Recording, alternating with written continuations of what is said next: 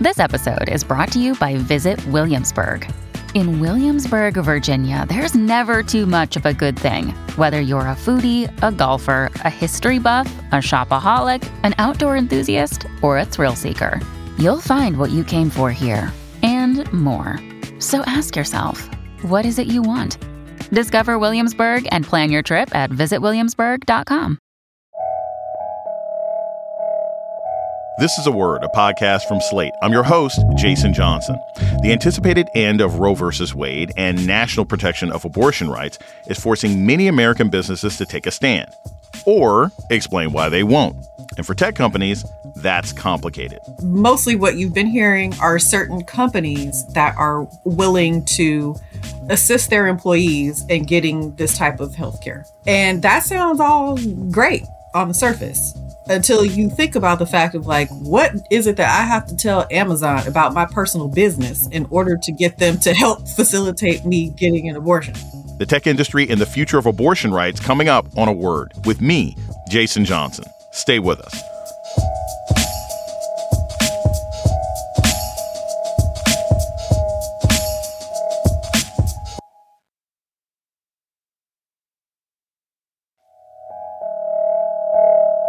Welcome to A Word, a podcast about race and politics and everything else. I'm your host, Jason Johnson. The recent news that the Supreme Court is poised to overturn Roe v. Wade has sent shockwaves through much of the country. While those who've opposed abortion rights are celebrating, millions who believe in reproductive freedom are angry, and many are scared about what the future holds. And, just as it has on other social and political issues, big tech could play an outsized role in what happens next on abortion rights. In addition to tech money heavily influencing our government officials, the same companies that use artificial intelligence to predict our buying and viewing habits may have information about who is seeking an abortion and other reproductive health care. To talk with us about that, we're joined by attorney Bari Williams. She analyzes bias in tech and AI. She's also a diversity and equity consultant and COO of Bandwagon Fan Club Inc., a data and identity analytics tech company focused on sports and entertainment. Bari, welcome to A Word. Thanks, Jason. Happy to be here. You've written and spoken extensively about how artificial intelligence can be used to discriminate. What are your concerns about how AI could be used like against people who are seeking abortions? What's the thing we should worry about? The thing that I would be most cognizant of is AI is used not just from a standpoint of thinking about facial recognition technology or how to figure out if you have a good enough credit score to get a certain percentage on your home loans. But when you think about how all those things can be combined, that is the minority report issue, Black Mirror, all of that of the day. So they're going to use AI to discern you know, is this really an issue around is it the health of the mother? The health of the mother typically is going to deal with physical effects, like if you're going to bleed out during childbirth, if you're going to hemorrhage. That has absolutely nothing to do with the mental health of the mother. But I can guarantee you that some dude coding right now in his basement is not thinking about that at all. And he's probably going to be the person that is discerning what the AI algorithm should be looking for. One of the things that I've learned in sort of paying even more attention to this issue is the idea that demographically AI could be targeting certain kinds of people. For example, the largest seekers of abortion may vary state by state in the state of Texas, its uh, Hispanic population is the largest population seeking abortions. In other places, the largest population doesn't break down by race. It's women between the ages of 20 and 29, which might speak to sort of financial instability. So, is it possible that AI could sort of create this image of this is what a woman in Michigan who's likely to get an abortion would do and lead to sort of a minority report like pre crime, like cops showing up at your house saying, hey, if you're thinking about this, don't do it? I mean, it, it totally could. But the problem is when you look at the demographics, if you look state by state, particularly in the states that are seeking to restrict this, the majority of the population of people who are having those procedures done are women of color, and they're younger women of color, and typically already mothers. And so, if someone who is going to be writing an algorithm for this type of procedure or to discern who should or shouldn't have it, or who will or won't have it, they're going to look at those factors. What's the information about us that may already be captured by AI companies that can be used to identify who's already had an abortion or like even who believes in abortion rights. Are there any particular kinds of apps that we should worry about? Yeah, there are certainly things that you should be mindful of. So I always tell people, I even remind my own kid who's old enough to be on the internet now that the internet is written in ink, it is not written in pencil. So whatever you put out there is there. You thought you deleted it, somebody has a screenshot. But more than that, these companies have screenshots on steroids. So there was just a case that came out, I believe, at the end of last month where data scraping is totally legal and companies can do it. So that means any footprint trail that you've left on the internet and it's free, it's up for grabs, it doesn't require a password, it doesn't require anything else. If you put it there, they can use it. And so, if you have talked about being an abortion rights advocate, if you've talked about having one, if you've talked about your race or ethnicity, if you've talked about your education level, all of that is fair game. So, those are things that companies can then take and find a way to like figure out what to do with their algorithms based off of the demographic that it is that they're choosing to target. That's something else that people don't necessarily think about a lot, but is accurate is these algorithms are not agnostic. They are not racially agnostic. They're not socioeconomically agnostic. There's somebody being targeted, and that's why they're written the way that they're written and used the way that they're used. You're leaving a breadcrumb trail every time you tweet, every time you post something. And if maybe you have the little globe set so it's public on Facebook, that they could use that. Anytime that you've shopped somewhere, you've clicked on an ad, all of that stuff is fair game. All of it. So if you talk about these things publicly, that information is up for grabs. They will use it, they will, you know, cultivate it, do whatever they want with it, and you'll just have to deal. We're going to take a short break and we come back. More on the tech industry and abortion rights. This is a word with Jason Johnson. Stay tuned.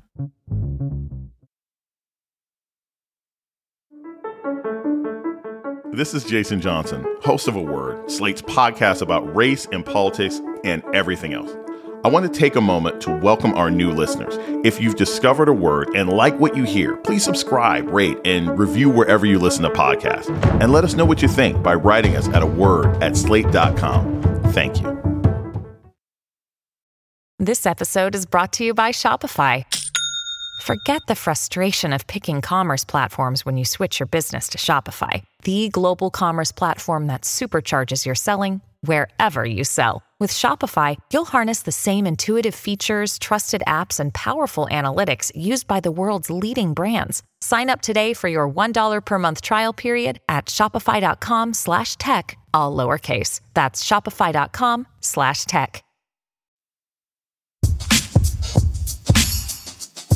You're listening to A Word with Jason Johnson. Today we're talking about Roe versus Wade and the tech industry with attorney and AI expert Bari Williams. So, especially since the so called racial reckoning, right? You have these big companies that have been under pressure to take a stand on important social issues. And sometimes they do. Sometimes they throw money at the problem. Sometimes they actually change their internal policy in the wake of this leak that Roe versus Wade will be overturned at some point this year by the Supreme Court. What have we heard from big tech companies? What have we heard from Twitter, from TikTok? Have we heard anything? Yes, we have heard some things. Mostly what you've been hearing are certain companies that are willing to assist their employees in getting this type of health care. And that sounds all great on the surface until you think about the fact of like, what is it that I have to tell Amazon about my personal business in order to get them to help facilitate me getting an abortion? Probably a lot more than I want to talk to my manager about, other than how's the weather. Thinking of it from that standpoint, too, is like now I have to give more personal, detailed healthcare information to my employer, which that opens a whole other can of worms in terms of what do they do with that information? How are they storing that information? How can that information be used against you at a later date? You know, and the, the, policies around it haven't been, I'm sure, probably not fully scoped out. But if they have been, it's not something that we're privy to yet because it makes me, the first thing I think about is a lot of these companies also offer educational benefits. So if I stay and get an advanced degree while I'm working at this company, in order for the company to pay for it, I have to agree to stay there an additional two years after I get my degree. Like are you doing that with like facilitating people getting abortions? Like, I don't know. Does that mean that they have to stay an additional six months because you helped them go out of state to to facilitate this? I don't know. But I wouldn't want my personal my employer having that much insight into my personal life. And I'm curious, Bari, because this is the other thing that gets me. What about the money, right? When we look at what's, say, happening with Disney and Disney after internal pressure, because they weren't going to do it on their own, after internal pressure at the company, the LGBTQ community, allies, friends, family, people who just care about America were like, yo, we work here. You need to do something about it. And Disney said, we're no longer giving money to any Republican candidates in the state of Florida. Are any of these major tech or social media companies saying, I am snatching back money from these Republican governors. I am snatching back money from these senators. I'm taking money back from Mitch McConnell because to me, if you ain't trying to take the money out of these folks' pockets, you're really not doing anything. No, you're not. And I would say, I think, honestly, a lot of corporate activism that you saw during the quote unquote racial reckoning, like, where the voting rights that came out of that? Where's the police reform that came out of that? Nowhere. Instead, was a bunch of companies two years ago who said, "Oh, we're really going to give some money to Black people." Like, what does that mean? And also, two years later, can you show us some receipts of when you did that? Can't? Okay. Don't pay lip service to what it is you're doing. And I think after what DeSantis did uh, with Disney, that scared people. And so, what I think is so interesting about that, and which is completely contradictory and hypocrisy, is we've already had a Supreme Court ruling where corporations are people. And so they can make political statements, they can contribute however they like to until you, you know, journey down to Florida and Disney says as much. And then DeSantis is like, oh, okay, cool. That's how you feel. Boom. Now you don't have your tax breaks. How about that? I think because companies have seen that, what they're willing to do now is we will find a way to help facilitate you getting this type of health care and we will pay for it we're not going to make a public statement or say that we're not going to donate to someone or or you know completely leave the state and not do business in that state. We're just going to help you go somewhere else and get that done. But we're not giving up our tax breaks for you. One of the things that you talk about and you focus on is, you know, diversity in tech or the lack of diversity in tech and that a lot of these companies are very top heavy with men and there's not a lot of women. Uh, there's not a lot of women in positions of authority. There's not a lot of women in the room, regardless of what the lean in stereotypes happen to be. Are there even enough voices within a lot of these top tech companies to even push for what you're suggesting? Because what you're saying is, well, the companies are like, all right, look, I'm not going to say anything about the Supreme Court, but I'll throw you a check if you want to get an abortion in another state. Do you think there are enough women and enough positions of authority in Silicon Valley to even push back and say, either one, we have to do more, or two, the idea of shuffling our employees from state to state in order for them to practice something that had been a right for all of our lives probably ain't the best long term solution. There are not enough women in positions of power to fight back on this. I mean, the person who would have the most influence in any of this would be Sheryl Sandberg. She, you know, lean in. I mean, that's the whole crux of your argument is lean in. Well, you can't lean in if I can't have certain rights or their rights that are dictated by people who wouldn't ever even understand or imagine being in my predicament. So I think that that by itself is the first thing is you're not going to have enough women to kind of move the needle on that. And I think that what that then begs the question is so where are the men in this, right? Because uh, these women aren't having sex and getting pregnant on their own. For as much as people pay lip service to the idea of allyship, this is where the rubber meets the road. Like, where are those white, powerful men who could completely turn the tide of this if they choose to do so? If you'd say, hey, you know what? I'm leaving Texas. Hey, you know what? I'm going to leave Alabama. I'm going to leave Mississippi. I'm going to leave Tennessee. Because now you're, you're starting to also see an erosion of now they want to get rid of access to certain types of birth control.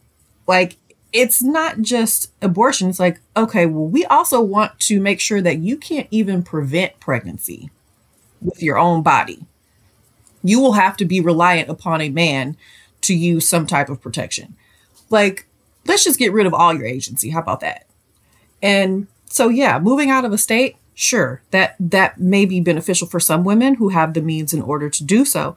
But what about for everyone else that you leave behind? Like, if those people don't work at Amazon, you're not paying for them to go out of state.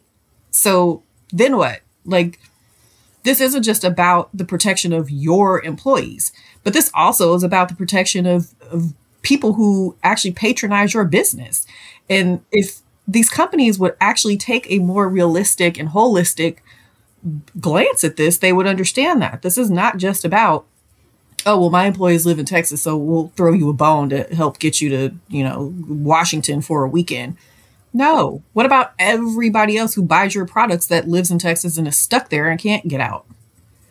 It's a bigger picture. And if you think about it, even just from a strictly revenue perspective, if you're that greedy and don't care about actual rights, if people are having more kids because the government is forcing them to, they're going to have less money to spend on your products.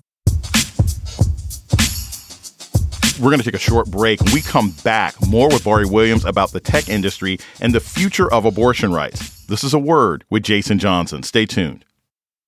Hey, it's Ryan Reynolds, and I'm here with Keith, co star of my upcoming film, If, only in theaters, May 17th. Do you want to tell people the big news? All right, I'll do it. Sign up now and you'll get unlimited for $15 a month in six months of Paramount Plus Essential Plan on us. Mintmobile.com slash switch. Upfront payment of $45 equivalent to $15 per month. Unlimited over 40 gigabytes per month. Face lower speeds. Videos at 480p. Active Mint customers by 531.24 get six months of Paramount Plus Essential Plan. Auto renews after six months. Offer ends May 31st, 2024. Separate Paramount Plus registration required. Terms and conditions apply if rated PG. You're listening to A Word with Jason Johnson. Today we're talking about big tech's response to the anticipated fall of Roe versus Wade.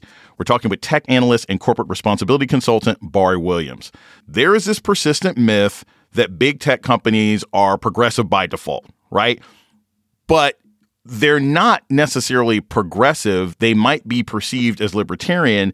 And increasingly, when we hear about Elon Musk and Peter Thiel and some of these other folks, a lot of these guys are, are borderline right wing or at least alt right friendly. How would you characterize the current leadership across sort of Silicon Valley? Are these guys still in the sort of geeky libertarian space or are they moving harder to the right?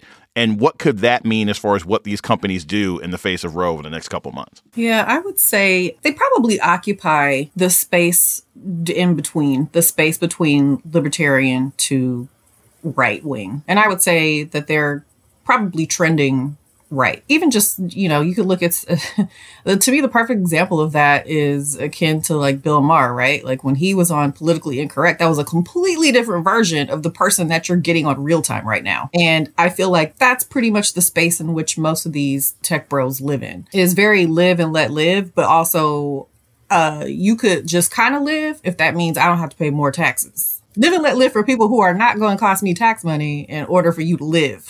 so I would say that that is where you see things trending right, and it's it's very interesting because it's a a big kind of potent mix of you know socially liberal to an extent, but fiscally conservative. But you also cannot deny the fact that they are able to decide that if well push come to shove if i have to vote on one issue their issue is going to be their finances. Because you don't you're not actually impacted by the social implications of these things. You don't have a uterus. You have a ton of money. So if you choose to even live somewhere else to get away from things you don't like you can do that with ease. You have the luxury to not be invested in these these certain causes because they don't affect you. And if they don't personally affect you, it's like, does it even exist? It's like if a tree falls in the forest. So that's kind of their general attitude. Is there anything that the public can do? Is there something we could do to pressure Google? Is there something regular people can do to pressure Facebook? Is there something regular people can do to affect, you know, Twitter or Tumblr or Instagram? Or we basically just at the whim of if and when our tech overlords decide that they care about, you know, the imposition of, of a new theocracy. The best place that you could fight is with your your pocketbook. Or I would say for some of them, based off of the ones that you named, it would be engagement. You've already seen over the last, I say well, the last week, you've seen a ton of these tech stocks like take a tumble in terms of, of value. So if we continue to not engage on these platforms, that's less ad dollars for you. That's less revenue. That means that your stock is going to continue to plummet until you do something. But I think it is imperative for people to really think about what is the best way to affect change like that. When I've had to deal with consulting with tech companies or even working inside of one is to always make it clear if you don't care about anything else, you care about your revenue. You care about what that stock price is looking like. Or if you're not public yet, you care very deeply about what investors think of you in order to discern if you're ready for an IPO. And if you don't have any of those things, you don't have anything. And that's something that a lot of uh, social networks are dealing with now, particularly Facebook, is, you know, what are you doing in terms of engagement? And if you're going to continue to lose people off of the platform, or if they stay on the platform, just never delete their account, but they're not on there. So you have to think about that. And I understand that everyone's like, oh, metaverse is next, metaverse is next. Okay, is it? That's number one. But two, I, like, wh- what are you going to be able to do in the metaverse? Like, if this is supposed to be the next big thing, shouldn't you be using that as a bully pulpit in order to fight for the rights that pertain to not just your employees, but the engine that drives your company, which are your actual users and customers. So for me, it's if you're not actively thinking about that, you're doing it wrong. What would you say to somebody right now? There's somebody who is listening to this podcast and they're like, all right, look, what could I be doing right now as far as changing my social media use or consumption habits to make me less likely to be targeted? By a new sort of anti-abortion regime. Let's say we don't even have to stereotype. We're not even talking about Mississippi, right? We're not talking about Alabama. Let's say I'm in Georgia. Let's say I'm in Florida. You know, should I not be tweeting about abortion because that would make me a higher target? Should I be going back and erasing old Facebook posts? What are some social media habit changes that people can be engaging in right now in anticipation of a changing law? Yeah, I would say it's again to go back to what I said previously is to think about it from the standpoint of the internet is written in pen, not pencil. So if you put it out there, it's fair game. People should just be more cognizant of what they put out there generally. And I say this as somebody who tweets incessantly. And a lot of stuff just is like, my mom would be like, why are you doing this? But, you know, I also don't fear things as much, but also that's probably because I live in California. So I think that people need to be aware of anything that you put out there. If your social media, if it's not locked down, people are going to find it. People will do with that what they will. So make sure that you're saying something that you would be fine seeing as a headline in the New York Times. And if you are, then go ahead and press send. And if you're not, maybe just put it in your group text. Attorney Bari Williams is an expert on diversity in tech and AI. She's also the COO of Bandwagon Fan Club Inc., a data and identity analytics tech company focused on sports and entertainment. Thank you very much, Bari Williams. Thank you. And that's a word for this week.